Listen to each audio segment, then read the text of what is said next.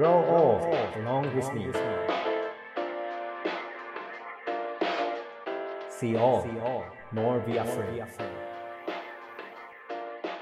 Radio Native, Radio Native.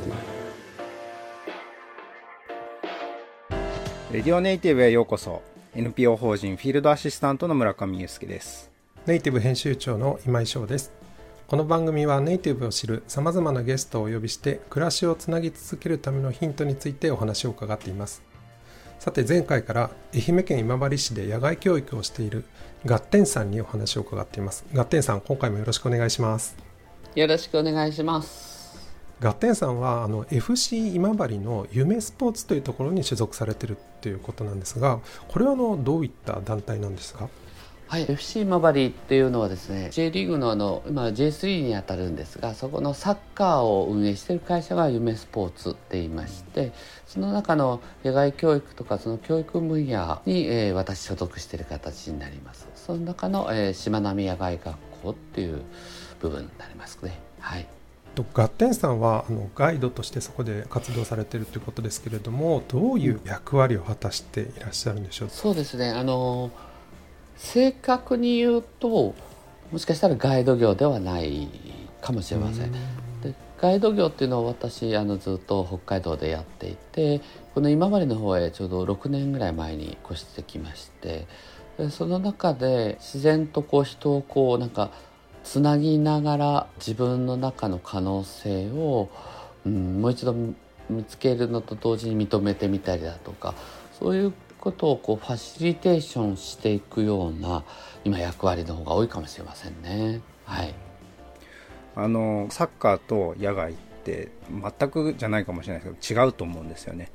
野外って見ると当然その野外ガイドっていう風にすぐ連想しちゃうんですけど、そうじゃなくて、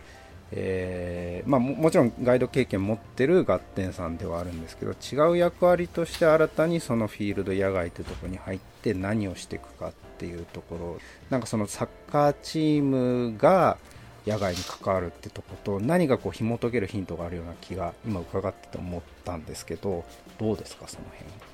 そうですね、あの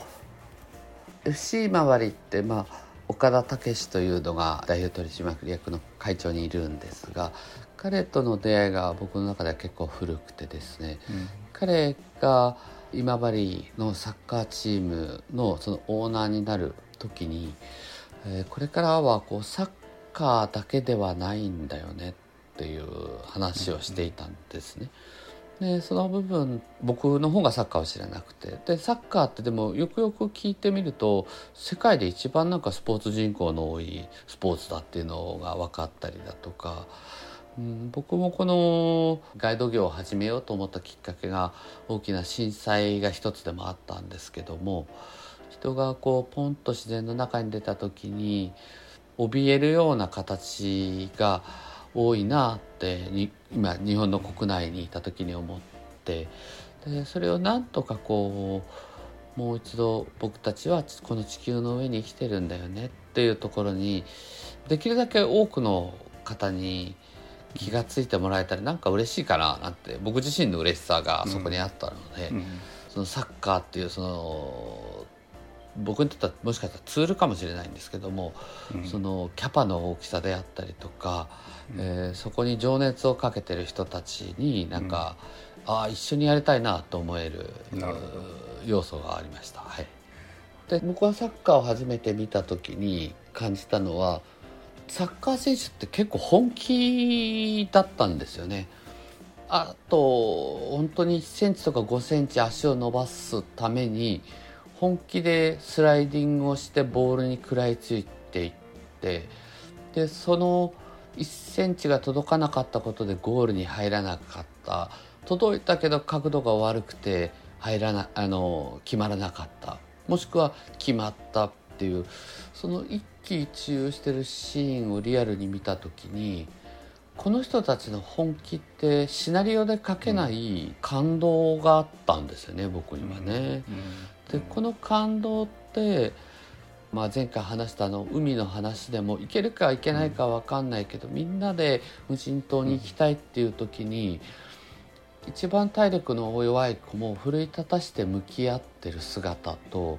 何らプロの人たちと変わらないシーンが随所に見られる、うん、それはまさに一緒だなと思いました。でサッカーと、えー、そういう野外活動のもしかしたら大きな違い、まだ僕は気づけてないだけかもしれないですけども、うん、サッカーを観戦しに来てくださる人ってなんて言うんでしょうね、いろんな日常の中でもやもやしていたものを僕がこう例えばたまたまそういう小さないっセンチに気がついたことと同時に、なんか一つのチームを応援することっていっかいのボールが飛び交うものに一喜一憂してるシーンを見た時に、そのサッカーをリアリティで見ると一体にはなってるけど、野外ではなかなかその例えば子供と親という関係であったりでは、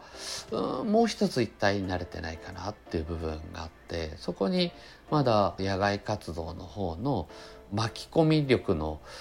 えー、僕の、えー、弱さというか、そこがまあ一つちょっとテーマかなとも思いますね。はい、ガッテンさんありがとうございます。えー、サッカーと野外活動という意外な組み合わせだったんですけれども、あの共通する部分、違っている部分それぞれあるんだなと思いました。後半もぜひよろしくお願いします。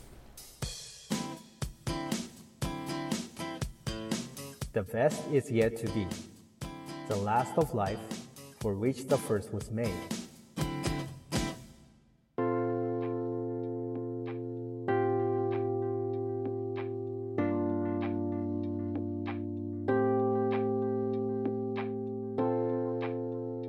ガッテンさん、前半でお話しいただいた部分でサッカーにも野外活動にもシナリオには書けない感動があるっていう、このあたりもう少しお話を伺ってもよろしいでしょうか。まずまあ子どもたちの方からの話になってしまうんですけども、はい、参加したい理由っていうのを最初書いてきてもらって、その後にあの、まあ、インターネットを使って面接っていうか双方の気持ちのやり取りをするんですね。でも実際にフィールドでこんにちはって会った時に、面接と称して会話をした時の時間とはまたもう全然違う雰囲気がある、なんて言うんでしょうね、自分で何かいろいろ見つけ出そうとしてるんですよね。僕があえてこうしなさいああしなさいっていうのは特段もうその時点でなくて、あの最初は僕は結構あのとおかかんならとおかかんの分刻みのこう全部スケジュールを一回自分で組んでみるんですけども、一人一人のその子どもたちの個性が集まった時にもうそのシナリオはできるだけいつも捨てちゃうんですよね。捨てて、えー、その子たちとの向き合うプログラムも途中で変更していってしまうっていうことがいつもやってしまうことなので、もうまさにシナリオ通りには最初からいかないっていうのを分かった上でやります。なんか今お話伺ってて、僕があの越冬隊として南極に行った時に、まあ、いろんな経験者にお話を伺ったんですよね。まあ、どういう心構えでいったらいいのかとか、どういうことを考えていいのかみたいなことで、その時に言われたのが、まあ、南極って未知の場所に行くんだから先入観は持たなきゃダメよって言われたんですよね。自分なりにその道で間違っててもいいけど、まあ、それこそ分刻みじゃないですけども、ディティールまでものすごく考えないでそれを持たないで行くやつはもう単なるバカだと。だけどその先入観を向こうに行った時に固定概念にしちゃうのはもっとバカだって言われたんですよ。一旦捨てろと。先入観は先入観、これは固定概念にしないで、だけどそれを徹底的に考えたこと自体に意味があって、後でその現場の空気感をちゃんと知りながらするのがすごく生きてくるから、固定概念にしちゃ絶対ダメよって言われたんですけど、すごくその話を今ふと思い返したんですけど。そうですね、それはすごくあります。子どもたちもやっぱりその一番最初に無人島イコールヤシの木で何か作ってとかいろんな想像をたくさんしてきてくれるんですけど、実際ヤシの木生えてなくても棒一つで遊べちゃうとか、あっという間にこの入り込んでいく速度が子どもたちの方が早いので、ワクワク家でしてたことよりも目の前で繰り広げられることの方、要は発見してそれに自分から適応していく能力は圧倒的に子どもの方が早いので、シナリオを書いた大人の人たちがいかに早くそのシナリオから脱出して、その子たちとその自然との適応していく速度に寄り添っていくか、それに尽きるかなって気がしますね。あのちょっとシナリオともう一つの参加者のモチベーションっていうところの観点からお話を伺いたいんですけど、子どもたちが参加する上で行きたいっていう気持ちは重要なんでしょうか？うんと行きたいという子どもたちに強弱はあるのは当然かなと思います、うんうん、例えば今日は行きたいと思ってるけども前日ぐらいになるとやっぱりママから離れるのが嫌とか、行きたいというその日聞いた気持ちは明日は行きたくないに変わってるだろうっていうのも僕の中では受け止めていきたいし、うんうん、来てからホームシックになることもあるのでそれもいいよねと思うし、うんうん、ただ来た時に一つだけルールがあるんだよね、全員でゴールするんだよねっていう、そのなんかアンカーのように聞いてくるたった一つの約束っていうのが何回も言葉に出てきますね。なるほど。あのちょっと話が戻っちゃうんですけど、さっきお話を伺っててサッカーってすごいなって思ったのが、サッカー場のフィールドってもう企画化されてって、でそれを作ればそれこそ世界中日本国内にもいっぱいたくさんあるわけじゃないですか。でその四角の長方形の中で野外にも勝るとも劣らないこのリアリティが繰り広げられる、再現できるわけですよね。これってもうすごいことだなと思って、どうしてもその野外ってその場所に行かないとできないで、そこのコンディションにもよるし、もしかしたらそことシナリオっていうのがすごいリンクしてくるのかなって気がちょっと思ったんですよね。そうですね、あのあまり僕あの自分のところのスタジアムしかちょっとサイズ感がわからないんですけど、うちのスタジアムっていうのは柵がないんですよ、芝生と観客席の、うん、ゴールポストが観客席からもうごメーターぐらいしか離れてないんですね。ですから外れたボール飛んでくるんですよお客さんの方にそれが僕の中で結構標準的な、でも実際他のどもスタジアムは違うらしいんですけども、うん、そういう風に見てほしいんだっていう作りをゼロからしたので、うん、そこにも共感は エフシー 今治のスタジアム、まあ、今また新しいスタジアムもう一個今作り始めるんですけど、そこもまたそういう風にして作っていくっていうスタンスがなんかこうスポーツ選手を見に行くだけではなくて、スポーツ選手と見てる方も一体になって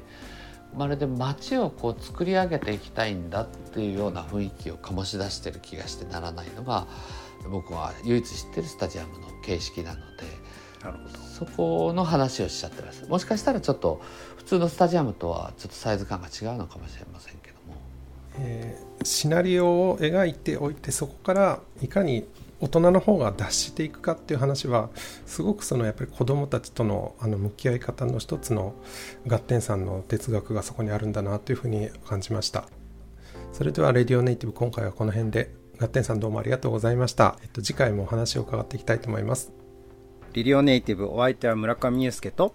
編集長の今井翔でした。 The best is yet to be ガッテンでした。よろしくお願いします。ありがとうございます。